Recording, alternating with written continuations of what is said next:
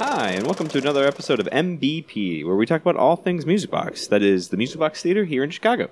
On today's show, we're going to talk with Stephanie Berlin and Kyle Cubr about our new film, Madeline's Madeline, a slew of our other films, and a preview of a very silly fun event called Hocus Pocus uh, Hexalong. And then we're going to talk about some random Music Box stories that might be fun, funny, or just downright embarrassing, and we're okay with that. So uh, let's find out who we all have on the uh, on the podcast for this week. I'll start with myself, your host, uh, Ryan. I am also the GM of the Music Box. Hey guys, I'm Steph Berlin. I'm the PR manager. And I'm Kyle Cubr. I am the operations manager. Thanks, Kyle and Stephanie. Happy to have you on. Thanks, Ryan. Thank you. So uh, let's see. What are we currently playing right now? We, we're actually we got a few films on screen. Um, we uh, opened this uh, film called Custody last week. Uh, it's a French film, uh, pretty intense drama thriller. Um, not a lot of people came out. So by Custody, you have until August 30th to see it. I'm really sad about this one, but it just it's a slow weekend. I don't know, maybe too much nice weather, too many I think- vacations going on. I think just because I did the press on custody and I truly wish that I had more press, but everyone loves custody. It's a movie that's truly sensational and very like on the edge of your seat. And it's just one of those great stories that might not reach its audience, but you guys should come and see it if you can. It's great. Well, they might, uh, you might, listener, find it on some other device in the future, and then you'll say, "Where did I hear about this movie?" And then we'll be here in your podcast Yes. saying, "Go see Custody" because you missed it. Um, we are. Uh, we also opened a, another film last week, Skate Kitchen, which didn't do huge numbers, but we are holding it for one show a day, so that'll be holding over through uh, September sixth. And then the two films that you've now heard on the podcast a few times that is, The Three Identical Strangers, which last week I declared was the end. I did. It wasn't. It's holding through September 6th. You just love the movie so much. It's like People week do. eight or nine. Uh, yeah, I don't even want to count anymore. It's too many. Uh, but people love the movie, and it will continue. It'll have one show a day. And then Scotty and the Secret History of Hollywood continues uh, for another week, and we'll have uh, one to two shows a day, depending on the day, through uh, September 6th. And so happy to see Scotty getting some love. And um, you know what? I'll just say it. Maybe maybe that will that'll be the end of Scotty and Three Identical Strangers, and maybe I'll be wrong once again No promises. yeah, I can't promise anything at this point. Who knows? What is opening? Well, um, we have a film that I saw a while back uh, that I was very excited about and uh, had my own plans for it, but didn't work out. Um, it is uh, it is called Madeline's Madeline, and it's opening uh, this Friday, August thirty first. I have seen it. Stephanie, I think you've seen it. I just saw it. Just saw it. Okay, so let's talk about it. Okay, so this film, I I love this film. It's but the reason why I love this film is because I I love movies. I love movies that make you think. I mean, Ryan, when I know you saw this film a while ago, but when I was watching the film, so it's essentially about a young woman. Her name is Madeline, and she has a bunch of issues, uh, mental illness issues, struggles with her mother, and she expresses, I guess, her demons through art, through the art of acting. And she has this acting coach who so was so brilliantly casted. I forget her name, but she's in House of Cards. Uh, I'm gonna look it up here. Yeah. And it's, it's so, you know, that is essentially what the movie's about. But like the scene to scene and it, interaction with the characters is so intense, intense. And this, it's so cringeworthy, some of the scenes. Um, it's a movie that you need to see and you absolutely have to talk about it. Um, so The actress is Molly Parker. Molly and Parker. She was astounding. Oh, I- my I- I, don't know how she played that role so well, but she did. You felt for her. you felt for her. You felt against her. yeah. Like you you you really like react to her You- and everything she's doing on the screen. so intensely. Like, But I think what worked for me, if I can just jump in here, Yeah. is um, the reason I think I react to Molly Parker and Miranda July is because the way the film is shot, I really feel like I'm in Madeline's world, yeah. but not in Madeline's world as Madeline. I'm in Madeline's world experiencing it, but also able to be myself, experiencing it from the outside. And so seeing her go through these things and seeing her relationships with her with her mother and and um, Evangeline. uh, yeah, Evangeline. Uh, I'm like really kind of starting to like think through those things, and the film just is it just hit me. I don't know like how to describe like Yeah. a film like this that just knocks you on the floor and then you slowly get up. Nothing is going to help you That's up. You have to exactly get up. that's exactly what it is. In the film, for better or for worse, it's not quite linear. Um, and it's funny. So I, when I watched the film, I thought the sequences where you know she's acting, and this isn't giving anything away, but when she's doing her acting exercises and she's acting like a turtle, and then it jumps to a flashback of her like being a sea turtle in the ocean. It felt very Charlie Kaufman esque. Um, it just, I don't know why my mind kept jumping to Eter- uh, Eternal Sunshine of the Spotless Thank you. Yeah. So I was just reading a quick review before we started just to like, you know, continue my thoughts. And um, Justin Chang made that reference too. So I felt like really cool that I thought of that as well. But I was also talking to my friend Lisa Trifone because she, we had a press screening for it last week and she was there. And so I needed someone to talk to. And she made a really great point, and I don't, I, I need to quote her because this was her thought she made the point that this movie, if you've seen Eighth Grade, it's an eighth grade wonderful film, coming coming of age story. She felt like this was eighth grade, but you know, more advanced and more psychedelic. Like in, in a certain aspect, it was Madeline's coming of age. I kind of felt it, I kind of didn't, but I thought it was a really interesting interpretation. I don't know. I I I don't want to give too much about the movie away, but it was so intense and so emotional and beautiful. And from if if I were like a film producer, this would be a movie where I'd be looking out for talent, looking out for writers, looking out for a director. I mean, there's raw fucking talent in this movie, and, and it just delivers. It's so good. Well, let's talk about some of that talent. I mean, we, we know Molly Parker's amazing. Mm-hmm. People have seen her on a lot of things. And of course, Miranda July is amazing too, and she prefer, she she really puts forth a great dramatic what else has she been in? Well, she's been in her own films. Um, so, um, but I, I just I'm trying to get to is I'm trying to get to the actress that plays Madeline, Yeah, Helena Har- Howard. yeah. She is Madeline. I don't know if I could watch that movie with anybody else playing Madeline. Yeah, I would agree. She is so good. She embodies that character, the way uh, she can flip her emotions and turn things um, just in in, in, in, in an instant, Mm-hmm. and uh, kind of like make you kind of go through this travel with her, this kind of like emotional and mental travel. It's like Um, emotional whiplash. kind of, yeah. She, it's like, yeah. Yeah.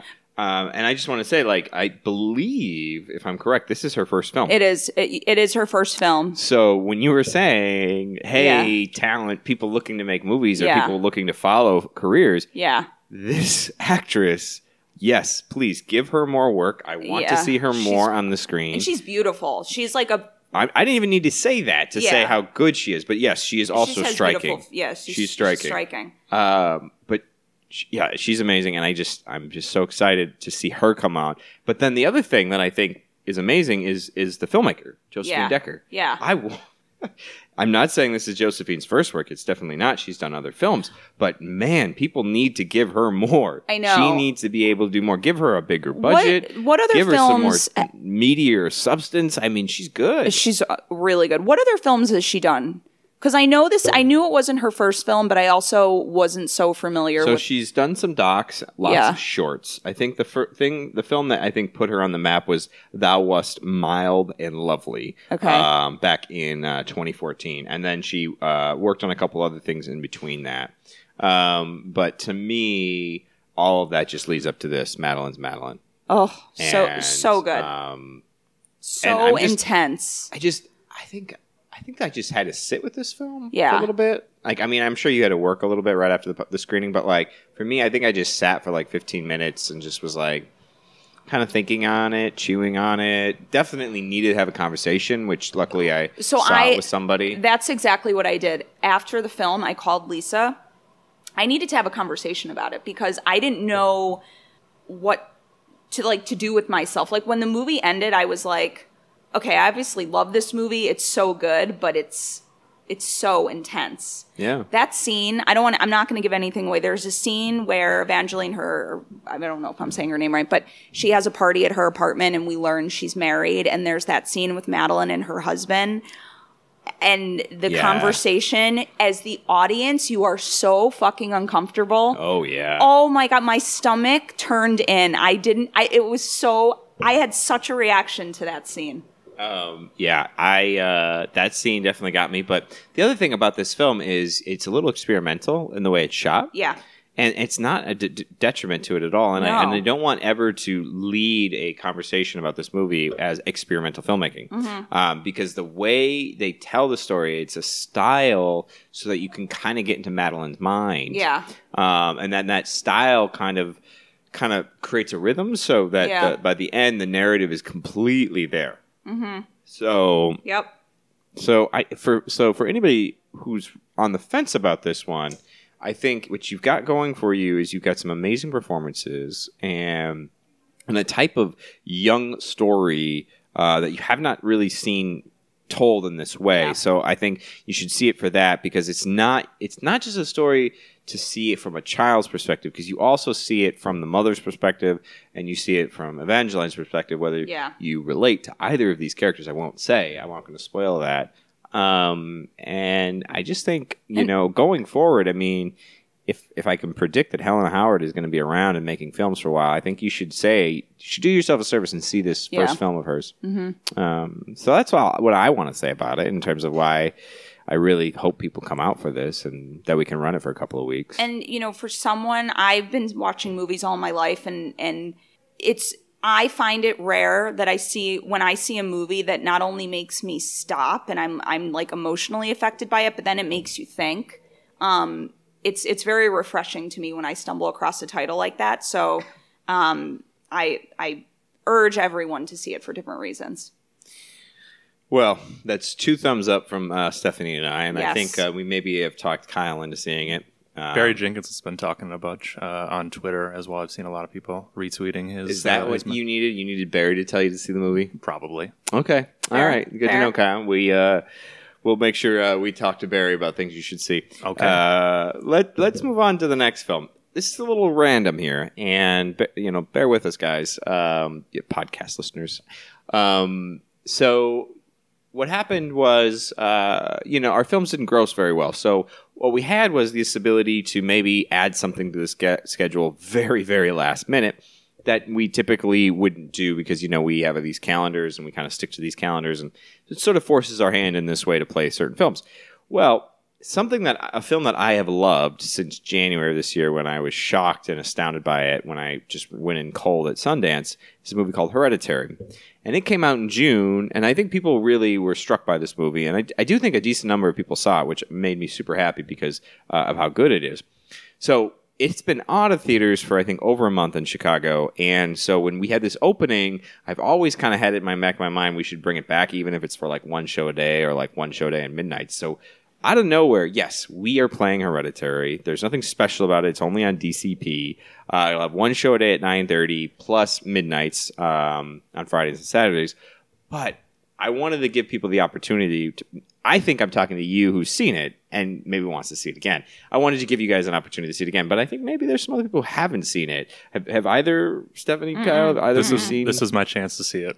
oh, I, I was uh, originally going to watch it in October. My brother and I try and watch a horror movie every day. But you were going to wait until October. We were going to wait until October, but now uh, being able to see it on a big screen, this is this is the time. so you're waiting, Stephanie. What were you waiting for, or are you not going to see this movie? Yeah, I will not be seeing this movie, but but tell us more. um, it's it's more. I I just it doesn't fit my schedule this weekend. Um, It's it's the whole week. it just doesn't. Yeah, it's not going to work out. But I'll maybe I'll eventually see it. I'm just being real. Okay. Yeah, Appreciate the it's it's no disrespect to the programming. Um, I mean, if you can get me a link or a screener, then maybe- Can't. Oh Nope. well, yeah. I don't think A24 does that. No, I don't think so either. Um, well, Well- anyway, uh, listener, I think you know what it's about. It's a horror film. That I urge people to see it, though. emotional, dramatic uh, family issues uh, that the director in his real life actually had a lot of uh, familial issues and things that he went through. That he, that's where this story comes from. Of course, it's overly dram- dramatized. Um, but it is astounding. Uh, this is a film that, to me, that when I saw it, I went completely cold. And I'm not trying to talk about too much other than what I just said, because I, I went in cold when I saw it, and I was floored. I mean, I sat there, probably jaw dropped, you know, open, mouth agape, thinking to myself, "What did I? I can't believe what I just saw. How amazing this film was!" And then, you know, I was lucky I got to see it at Sundance. So the filmmaker was there, so we started having conversation with him about it. And you know, the more I hear Ari about Aster. it, yeah, I'm just amazed. Yeah, now maybe I will see this film. and and it's funny because I get I, I'm in the I'm in Actually I'm looks sitting in the theater and uh, gonna I start texting uh, Will Morris, who's the programmer for Box of Horrors. I'm like, Will, I've just seen the best horror movie I've se- probably in like ten or fifteen years. And he's like, "What is it? What is it?" And then I, I text it to him, and he goes, "Ari, I know Ari." I'm like, "What do you mean?" He goes, "He used to write copy for me, one of my programs." And I was like, "Are you kidding me?" He's like, "Yeah, I didn't know he was a filmmaker. I just knew he made short movies and dabbled here and there." And I was like, "Well, he has jumped on the scene and made one of the best horror movies I've seen in a very long time." Um, so, listener, if you've seen Hereditary, you know why I'm so up on it, and maybe why you want to see it a second time. You've never seen Hereditary, and you don't mind a little horror shock or you know kind of jump scare. Uh, it's not too much about that, but it's there. Uh, I think you should see this movie. Also, I I know I'm not the first, and I won't be the last, but Toni Collette needs to be nominated for an Oscar for this performance because She's- she is the most amazing actress, and She she's so good in this. So I have to um, admit, because I'm just an honest gal, so I was just IMDBing the movie just to refamiliarize myself. So I actually do want to see this movie, and I echo everything you say about Toni Collette. And Gabriel Byrne is like super hot, super super hot. Like I just find him a very attractive man. Well, he's great. I love uh, Yeah. Gabriel Byrne. When I see when he pops up in a movie, Yeah, I'm me like, too. Yes, yeah, I yeah. like him. He's great. Um, Um, anyway, this this does look quite good, though. I Well, will say. I hope that both of you see it this week, so that the It's next time gonna I happen. see you two, we can have a cool conversation about it. That sounds good. Um, so I've talked too much about Hereditary. I really think you should see it. And leave it at that.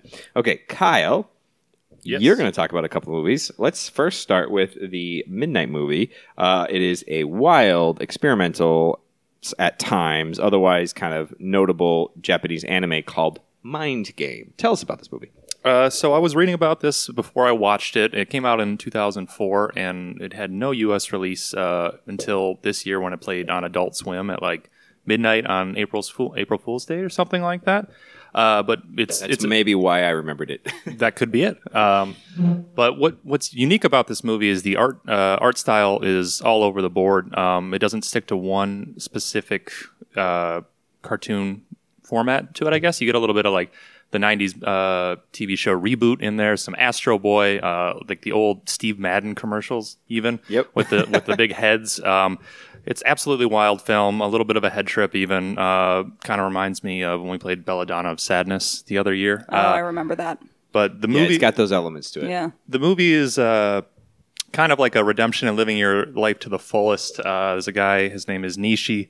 He runs into uh, this girl he used to go to school with, uh, and he wanted to profess his love to her, but he's too bashful, and they end up going to uh, dinner at her dad's uh, restaurant, and two uh, hitmen come in looking for the dad.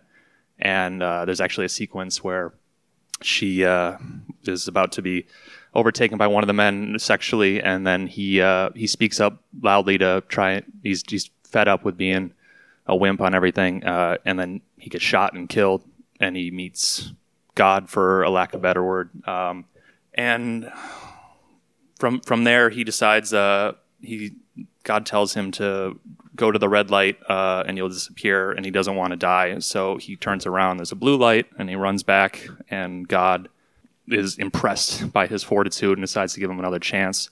And so he reappears in his body, and time rewinds a little bit, and he takes off on the run uh, with the with the girl. And eventually, on the run, the yakuza start chasing him down, and they end up getting uh, swallowed by a whale and meeting a man within this whale who has spent the last thirty years inside, and um, they eventually just kind of come to terms with living there, uh, but also at the same time trying to improve upon themselves and get back to the core of their values. And I found it a very interesting movie, and uh, it's it's perfect for a midnight.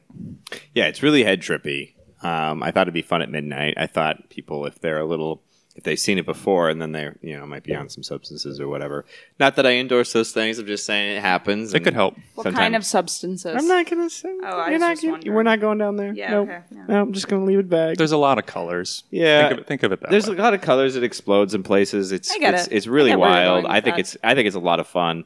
Uh, I like that they did all these different types of because I mean the story is a little simple on one level, but not on others. Um, so that they add all these things to it, and I thought that'd be great for midnight. So that's why we we booked it. Uh, let's stick with you, Kyle. Uh, so, as uh, you listeners know, we have staff pick matinees going on right now. We had American Graffiti last weekend, uh, but this weekend we have Sunset Boulevard Saturday and Sunday, 11:30 a.m. Actually, we're going to extend it because it's Labor Day, so you get a third screening chance at Monday, 11:30 a.m. And the guy, the staff member who picked Sunset Boulevard, is right here with us. It was Nice me. pick, Kyle. I've been bugging you for like three years to play this movie. I think. I've gotten a yes, bunch you of have. It's annoying. I'm kidding. That's no, fine. You finally get your opportunity. I've gotten a bunch of press um, questions asking if they can come. It's a it's a great pick. Have you ever seen Why? it? Why? I I've I have seen it. It was a long time ago in a film class, and I've only seen it once. Why? sh- why, Kyle? Why did you? Yeah, book why? this? Why did I book it? I mean, Billy Billy Wilder's just one of the greatest American directors of all time, and in addition to already making a great noir in Double Indemnity, uh, Sunset Boulevard builds upon that and then extrapolates even so. Uh, it's a little atypical, I think, from from other noirs. Just the set and the setting, uh, kind of confined to to the one house, and um, at the same time dealing with uh, you know your past self uh, and coming to grips with your time in the limelight being over. Uh, the parallels between um, God, Gloria Swanson's character and and as Norma Desmond uh, are are just true uh, true to form, really. And I was uh, reading about the the sequence where they're watching. She's watching old films of herself. Uh, the uh, the movie was called Queen Kelly, uh, and it's actually directed by Erich von Stroheim, who is Max in the film, and who at the same time used to be a director of hers within the film world. Um, so I thought that Got that parallel was great. there. It is. It really is. Um, and I was also reading that uh, you know Gloria Swanson was not the first choice. Uh, that came from uh, George Cukor. Uh, recommending her. And originally, they were going for Mary Pickford or Mae West, um, which would have been interesting. I think uh, Mae West turned it down because she because she didn't like the dialogue and she didn't like the unraveling of her character. And at the same time, I think I can't remember if there were other studios in play, uh, and and Paramount was kind of taking a chance on putting their name out there. Uh, I think MGM and, and Warner Brothers didn't want anything to do with it because in, it casts Hollywood in a, a it removes some of the sheen and the the mystique of of that uh, Oh, era it throws shade at Hollywood. Come so on. much. The Um, system. Let's let's be honest. I love characters that unravel. Churn you out. ch- Bring you in. Prop you up. Churn you out. Like you're. That's it, right? As an actor, right? Right. Like, what have you done for me lately? And you know, what can you still sell? How many tickets can you sell?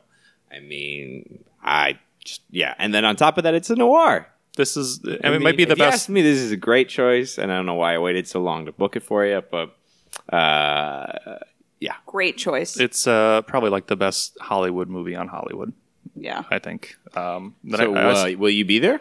I will be the there intro? one of the days this weekend. My family's coming into town, but I'll do you know either Saturday or Sunday, and then I'll uh, intro the Monday show as well. So we'll see if I can stumble my way through that or not. So, just curious, is this a is this like a favorite noir, or is this like a favorite movie of yours? This is probably top five, Top for me. So Okay. noir and that. Um, although I do like the Third Man a lot as well. but I love the Third Man. Uh, but yes, I do love when Hollywood looks at itself. Um, so yeah, you, you got yeah three opportunities to see Sunset Boulevard. Why the hell not? It's so good, um, and it's on thirty five, right? That is correct. Ah, even better. Can I quickly chime in about something that Mind Game reminded me of? Yeah, Sure. Have you have either of you ever seen Tusk? yeah. Oh yeah. That's Regrettably. When, okay, so yeah, I would say regrettably as well. But when you said the man was living in the whale, I don't know why, but my mind jumped to Tusk. That's so random. Well, because it's like he's. I a know, guy, I know, I you know, but a walrus and a whale. I don't know why. I don't know Uh, why. yeah, Isn't and that Tusk weird? is such a weird film. Did you like it? I- n- okay, number one, I did not like it. Number two, Did anybody it, like Tusk? It gave me nightmares. Yeah, people liked Tusk. I had a friend in Denver, and the only reason I, it's saw it is because he forced concept. me to see it. Right, not forced me, but he like badgered me to the point where I was like, "Fine, I'll just see the movie." And I was, like, I watched it just randomly one night. It's like, I don't like this movie. I didn't like it at all, and I kind of admire the concept of it. I just I did not like the movie, but it's crazy.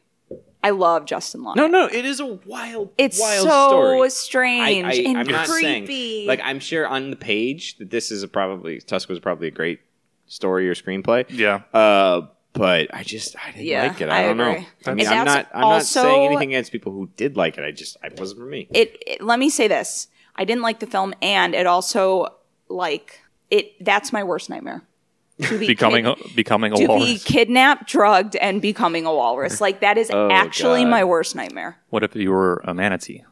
it's that's like to be a human turned into another animal i Yeah. can't I Would there can't. be any animal you would like to be turned into? well i could be reincarnated into like a dog or like a cat or like a bird reincarnation is turned fine into one. but not like when you're still alive anyway i'm sorry to get Okay. sidetracked Uh, one more to talk about real quickly, and I wanted to put this one on there. Uh, Chicago Film Society is presenting um, a screening of The Smallest Show on Earth on Monday, September 3rd at 7 p.m. That's Labor Day. Um, and I'm just going to briefly talk about the film itself, but then I want to talk about the event around it because it's pretty cool. Um, the film itself is a young couple discover they have inherited a derelict cinema that locals call the Flea Pit. The staff is bickering triad of fantastic character actors Peter Sellers as Mr. Quill, the projectionist Margaret Rutherford as Mrs. Fazal Faz, Fazakali, the cashier, and Bernard Miles as Old Tom the usher. McKenna and Travers gamely succumb to the joys and pains of running a de- uh, decrepit single screen, elaborate concession sales schemes, customers who want to pay in pork chops, and the eternal problems of management versus projection. A love letter to movie houses and their occupants that will be felt keenly by anyone who ever watched a multiplex go up around the corner and secretly wish that it would mysteriously burn to the ground. well, uh, that Did speaks- Julian write that? yeah, I feel like Julian wrote that. Um, but that speaks a little bit to the music box and, and it. But what around this that I like is Chicago Film Society is doing a great thing, and they are letting our members in for free, the music box members. that's very sweet And as a thank you to our Music Box members, um, we are doing a member appreciation event. So if you come early, Music Box member, uh, there will be some samplings from Burnt Sit- City Brewing, uh, so some some beer samples, um, and maybe some wine samples. We haven't confirmed that yet, as well as some uh, free appetizers. So basically, you're going to get a little bit of food. A little bit to drink and a free movie on top of all the extra things that we do for you year round as a member. It's just a thank you, and what a what a lovely little film to choose. Um, so I just wanted to put that one out there as something coming up. So thank you for putting that out there thanks. Uh, advanced ticket notice. Uh, this is where we talk about something coming up that's uh, going to be fun and it, that is now on sale or coming on sale. This one is now on sale. That is correct. Okay, I pointed at Kyle there because he puts everything on sale for us. It is a Hocus Pocus screening, but it's not just a Hocus Pocus screening, it's a Hocus Pocus Hexalong screening. So we are going to watch Hocus Pocus, and Richard Knight's, uh, no, I'm sorry, Dick O'Day is going to be uh, our host. And he is going to uh, take us through a hexalong, which is basically an audience uh, interaction, right? So that you can play along with the movie in a really fun way. Uh, there'll be some, there'll be dress up uh, encouraged. Uh, there'll be some fun prizes that Dick O'Day will be giving out, and also some really fun things that you'll be doing along with with the film. Like, you know, whenever time you see uh, Sarah Sanderson on a screen, you sing "Come, little children," or uh, you shout out "Me too" when Wendy Sanderson says "Another glorious morning makes me sick." Uh, really fun things like that. You'll be making some kissing sounds and some hissing sounds. Uh, you'll be eating some candy at different times. All these things we'll be providing for you. And it's going to be October 7th. It's going to be a ton of fun. Uh, movie's a lot of fun. It's celebrating the 25th anniversary this year. Last year we did it on a whim because uh, Dick O'Day said, "Hey, I got a great idea," and so we did it on a Monday Love night, Dick and O'Day. it sold out. It was wow. It was a lot of fun. It was a lot of fun. So we had to bring it back. So it's a little early this year. Sunday, October seventh. Sunday's an easier day. Uh, have either of you seen Hocus Pocus, the film itself? This, as my childhood, was probably my favorite Like, Halloween movie. ten Um, thousand times. too many times. Yeah. and And you like loved it. You still love it. What? Tell still about love this it, movie. love it forever. And I actually, when I um lived in New York and I I worked on publicity for this movie, ugh, I forget what it's called, and Vinessa Shaw is in it, and I got That's to meet right. Vinessa Shaw, and I was super pumped, and she was so nice, and she's in Hocus Pocus, so it was Uh, pretty lit. Doug, Doug Jones is in there too. Um, he is the uh, reanimated corpse at the end, Of course, he's in one of those Oh, I love that. and then he later became the governor of Alabama or congressman for Alabama. It's such a great movie. Wow. No, I'm joking. That- They have the That- same name though. It's a different Doug Jones. Oh, Yes. I know LOL. what Doug Jones you were talking about, and then you went weird. This okay. You went Uh, rogue. Uh, so yeah, I mean, I think Hocus Pocus is a fun film. We're making it even more fun. I think you guys should come out Fantastic. for it, all you listeners out there. And it's uh, it's, it's yeah, just come have some fun with us. It's what the Music Box is known for. Um, so yeah, advance ticket notice. You've been you've been told. Uh, let's talk about this old theater. So we were kind of going back and forth about what we should talk about, and then in the end, I think we just came up with we wanted to tell some stories, right? Some things that have either happened to us specifically, or about the music box, or some guests of the music box, and you know, kind of see where that conversation goes. So I think we're just going to go around and tell little stories, things that we can kind of relate to, or you know, listeners you might think is interesting. Um, and so I suppose uh, I should I go first? You start. Go for it. All right, I guess I will go first. So here's one story for you, and I can tell you others. Um, but it's uh, it's Christmas uh, week. Um, it's actually Christmas Day, uh, I believe, and I think it was Christmas Day. No, it's Christmas night. Sorry, it's Christmas night, and 2015. So we had went out of our way to uh, go and book Hateful Eight, uh, basically the roadshow version on 70 millimeters. So we had opened it. We were one of like four screens in the city, and we put up this big screen, and we had done all the sound system. So and we had marketed it, and we were so excited. We were ready for people to embrace 70 millimeter again, even though we had been embracing it for a while. And so, uh, Hateful Eight opens on Christmas Day, and it's insane. I mean, these these shows are selling out in advance. There's lines around the block. Uh, we tried to prepare for this, but I don't think we were fully prepared for how nuts it was. Um, and out of the blue, um, you know, I'm working that day, Christmas Day. I had to go in and, and work a bunch of shifts that week because of how insane we were. Like not only the office hours, but the on shift duties. And we get the, we get an email and a phone call, and then I think I got an email too uh, from this guy Patton Oswalt, and he says, "Hi." Uh, I'm Patton Oswalt, and he doesn't really say like that means something. He just says you might know me, but you know I'm I'm Patton, you know, in a very like kind of nonchalant way. And he's just like, so I see that you're seven o'clocks, or I think it was the nine thirty that night, or maybe it was the ten thirty. It was a later show. I see that it says it's sold out, but I was wondering. Sometimes you release tickets at the door, and you know I'm I'm from Chicago, or I'm not from Chicago. I go to Chicago a lot. I'm here tonight. I just really want to see Hateful Eight on the opening day. I think it's going to be really an amazing movie. Uh, is there any way you could just put two tickets aside? No, a ticket is us ticket, one ticket aside, and I will buy it when I get there. So I didn't see this thing until maybe 45 minutes to showtime. I don't know. Um, but I had heard it in like in between a break, and then I went. I was working the, the door, uh, trying to get people seated after we had um, after we had e- exited the house and cleaned it. And literally, we this is a sold out show, so we have ticket. We have a, a, a line all the way down the block, wrapped around the other block. I mean, it's that long. It's like 600 people in line, um, and in the middle of people walking up in line, there's Patton Oswalt. And I mean, I mean, I mean, maybe 100 people into this line. And he says he doesn't have a ticket. And I say, "Oh, you have to go to the box office," not thinking about who he was. Hmm. Right? I just like point him over there, and he walks over to the box office and he talks to one of my managers, and he goes, and they're like they're going back and forth, and he's like, I could tell something's happening, and then I dawns on me, I'm like, oh my god, that's Patton Oswald, and I run over there and I say, oh, just give him a ticket. And um, he goes, no, no, no, no, no, don't give me a ticket. She says you don't have a ticket to give, and I was like, oh, well, for you, we'll give you a ticket. And he goes, no, no, I want to pay for this ticket. Uh, and I'm like, uh, okay. Um, so we had to do some manipulations in the system to move one ticket over so that we could, you know, oversell the house by one ticket. And we did all of that, and he bought the ticket. And then I like was gonna walk him over to the front of the line as these this line of people, like 600 people, are walking in, and he refuses to cut in line from anybody. He says no. He goes, I will go outside in the cold. I will get to the back of the line, and I will get my own seat wherever it ends up being. And I'm like, okay, there's nothing I can do for this guy, but okay. So he went outside, and I and I stand in the line, and I'm we're checking tickets as people are walking in, and he is at the end of the line, right? And he comes in, and he is as happy as can be, smiles on his face that he got his ticket, and he wanted to see Hateful Eight on opening day, and that was just my random encounter Patton Oswalt. Did he like the movie? Did you talk to him after? Uh, I saw him come out after. He did have a smile on his face, but you know, when it's 600 people streaming out in that small corridor of our lobby, it is hard to. There's like, no time to talk to Yeah. anybody. You don't really want to pull anybody aside. Uh, but it was just very random. He's a cool guy.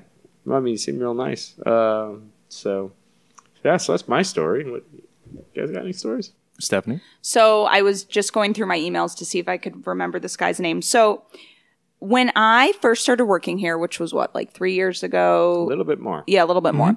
Um, I was doing not only publicity but special events at the time, and I was trying to like you know impress everyone and go above and beyond. So it, it was.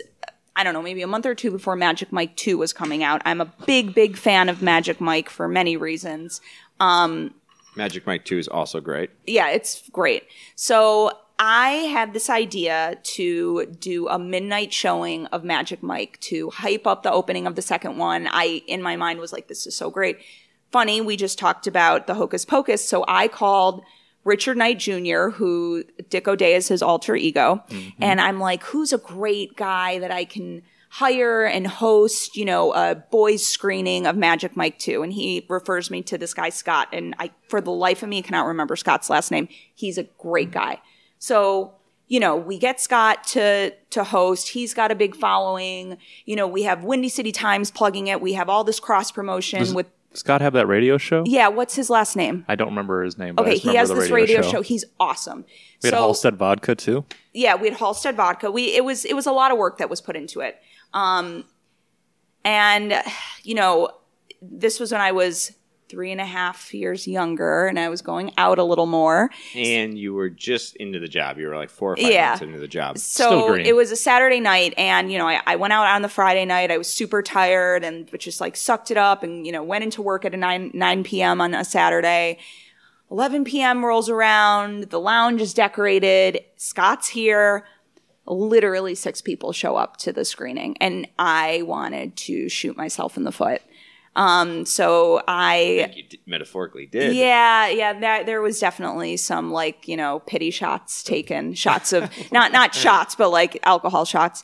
But you know what? This was I have to give it to me. I I was raised on this motto like fake it till you make it. So I was screaming inside of my body, but I just kept a smile on my face. And I literally set up chairs in a circle. I had everyone have a little conversation about it, and Scott was such a good sport about it. I mean, I could not have been more fucking embarrassed. But it turned out to just be kind of great because it was such an epic fail. Um, you know, I wouldn't I wouldn't necessarily say I made lemonade out of lemon, but I did make the best of a really shit situation. Um, but everyone had a, all six people had a really good time. But yeah, it was- That's a pretty bad screening. It I'm did sorry. twelve Six over the weekend It- oh, entirely. Oh, and it was it was That's six it? people. In, That's like one of the worst midnights we've ever done. Well, no, I have. I ca- I have was gonna bring it up, It was six- the worst midnight. six people each night in our 750 seat theater. So I hope Epic all fail. twelve of those people loved it. it was the benchmark for It was- it was- sadness for a long time. until I booked a different midnight that did what? oh, four which one was that? the first night nobody came. Oh. and I, I had to, I called you because I was like, "There's this other show is going to sell out." I and you're so like, "The people, the people when that, that are- the people that are going to come are going to love seeing it on the big screen." And nobody came, so Which we were able to flip the that? theater. It was Lucy. Yes. Oh my God. It was Lucy, and that happened to you. And I remember I was like, oh, he's got he Yeah, got so Magic sometimes, Mike. He got know, you- Magic Mike. I did. Sometimes you book a film Yeah. that you think people are going to enjoy, and it was the it was Lucy had come out that summer, so I thought you know like It was a Hereditary. couple. It was a couple uh, defense, years I really prior. like Well, that Lu- Lucy it was, like were- no, you're right. I'm 2014. It I was a couple, and I just thought, oh, you know, people might enjoy this. Might become a midnight movie thing, and nope. I mean, he's People got a did good. He's not got a want- good body of work. I think uh, Lucy just Didn't didn't, matter. didn't do it People for didn't. people. Yeah, it was- It- I Lucy liked it, is though. entertaining. That's Very. why I booked it as a midnight. It's got that kind of surreal aspect to it at times. Uh, but you're right. Uh, sh- you held the record for the lowest attended midnight of 12. Hmm. And then I came around and booked Lucy. And what it- was it? Was it six? Was it eight? How many total? Zero for the first night, and then probably six for the, the second night. Yeah. Technically, I think the one I you can for think of bringing that this up, Kyle. the one that that's worse. There was an Eli Roth Canadian movie Oh, we played as a midnight one time around the time I started. Uh, that did like one. What was two I? nights. I think I had just started too, or maybe you, must have. It, it would have been like right when you started. Yeah, it so was the I don't- winter of uh, 2015. I can't even remember the name of it, but Yeah. like nobody came. You know, I wonder though if like Magic Mike and Lucy were even matinees because Lucy's not a. I love Lucy. I I rented it on TV Yeah. way back when, but I I was so enamored with it. There's nothing really not to like. Sometimes it's I mean, framing, No, no, I no, it's, It's fra- not yeah. speaking about Magic Mike being a bad movie. It's just sometimes you program things incorrectly. Yeah, right. that Where was- you like you program at the wrong time. Yeah. or you program at the wrong time of either wrong time of day, wrong time of week, wrong time of year, or people love the movie but they just don't want to come back and see it on the screen yet. But we or played at Magic all. Mike XXL, and then and that did way better. and that did considerably better. I think that did like For midnight? seventy five For midnight, yeah. I so base we got like 200 over the two nights. Yours, Oh, And. I had always remembered how like it should be fun to do it again, and so I booked XXL because there was a print of it. Yeah. and, and Oh, I Julian told me about that. I was like, oh, this will be fun. We'll see what comes out. And I think we had like seventy people a night, Lucky, right? At least, uh, maybe Should more. have given Scott that. um, so it so it programming is a weird business. Yeah, and really I'm is. not a programmer, but in my mind, I was like, "Oh, this makes such great sense," but it did not. Kai, what about you? You got a story? Uh, fun, bad, embarrassing? Sure. I uh, I one time inadvertently offended a woman over the phone. Uh, I think it was two years ago. We had our matinee series that was like pre-code Hollywood. So one of the Oh films yeah, we I were booked playing, that one. uh, one of the films we were playing, one of my favorites from that series was was Freaks, and so a uh, a woman calls, and it's probably you know Thursday, two or three days before the film gets going, and uh, she calls and says, "Hey, uh, I would like to buy two tickets for the matinee. I have uh, someone in a wheelchair. If we can get a uh, accessible seat for that." And I was like, "Oh, so you're coming for the Freaks show?" And she goes, "Excuse me, I am not a freak." And I was like, "What? What are you talking about coming to see?" And uh, she was looking for the Music Box Theater in New York, uh, the Broadway Stage Theater, and you know we're the movie theater in Chicago. And I tell her this, and she she thought I was trying to be offensive by calling her out for having a wheelchair or something. Uh, like, like, It- like we would ever do that. On I mean, it was like the perfect storm of all of these Yeah. things coming together because she said matinee and it happened to work out, and like it was in the smaller theater that weekend. So I figured, you know, they're trying to get the seat early, and uh, just a whole a whole mishap. Uh, and then she goes, "Sorry for wasting your time," and then hung up.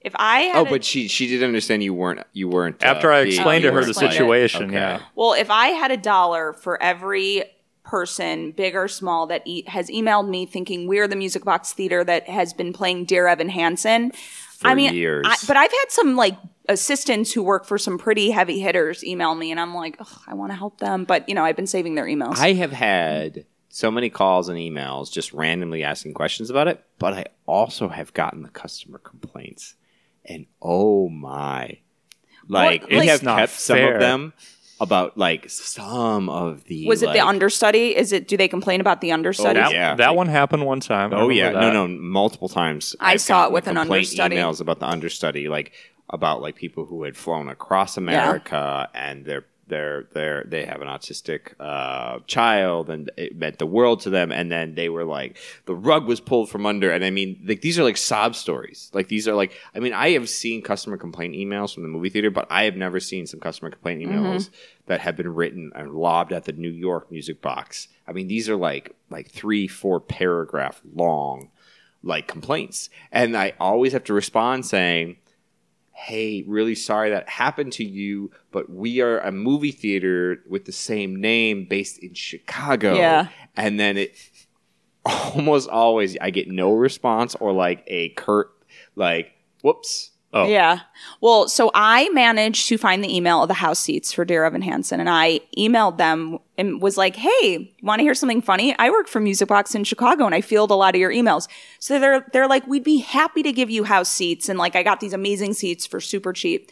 And of course, Ben Platt was not in it that day. So I also Did you read a complaint email? Did you no, send I it did to not. us But I instead? also got the understudy, and I bragged to everyone. I'm like, guys, I did the coolest thing. I like used my music box, just the coincidence of me working at Music Box, and got these seats. And yeah, Ben Platt was not in it, but it's okay. I still liked it. We had a staff member go and visit them when they were in New York and ask if they ever get phone calls or emails from us, and they said no because they don't put any of their contact info online, and they shield themselves through like a Well- third party site. Well, they're And owned by the that's Shubert why- Corporation, that's what which it is is. why That's it's why not. we get all Yeah. of it. That's why we get all the calls. What I what what flabbergasts me the most is when people call, you have to sit and listen, to, and it goes, "Thank you for calling the Music Box Theater, Chicago's year-round cinema." And how the hell do you ignore the part where it says Chicago? Because you have to wait for the prompt. they're like their mind is. They're if you so go on, like, enraged. Our do like contact that, page, it will say Chicago on there. It will say Chicago on our front page if you look at it. Yeah.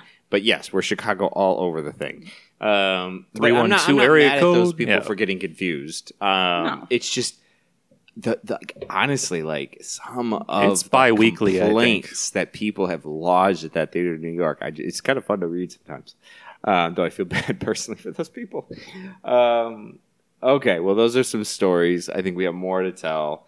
Um, sometime we'll have to tell you more of them. We've got good. Uh, I have a good Jeff Garlin story. I think you have a good uh, Weird Al story. Um, I got a story. I got slapped once. We'll have to tell you other stories. I have a Kristen. Wiig story, Okay, but well, that'll be for the next one. next time. We'll have to come back together and tell our story. Well, let's just review everything that we just talked about, or not that we just talked about, but movies wise that you need to know about. Uh, the film to see this week would be Madeline's Madeline, opening August, August 31st, but also a second chance to see Hereditary, uh, uh, also opening for the week, August 31st. Midnight this weekend uh, is an amazing anime, experimental and weird and crazy and all sorts of ripe ripe for midnight showing is Mind Game. Staff pick matinee that not only has one or two but three screenings. September one, two, and three at eleven thirty a.m. is Sunset Boulevard, chosen by our own Kyle Cubr.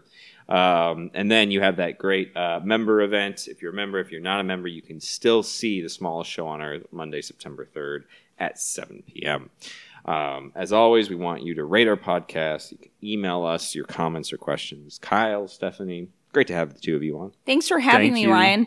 Ryan, your hosting is very organic. You, you've just you're doing a nice job. Thank you. I've just I, you know I've done this a few times with you from the very beginning to now, and I, I think you're really you have this down. All right. Cool. Well, listeners, I hope you feel You're the same way. yeah. Uh, feel free to tell us uh, on all, any of those media channels, and uh, tune in next week when we talk about. Uh, I think we're going to bring up the apparition, which is a film I'm very excited about. So Me too. I just sent my press release out for it today. let's hope so. Uh, bye. See you next week.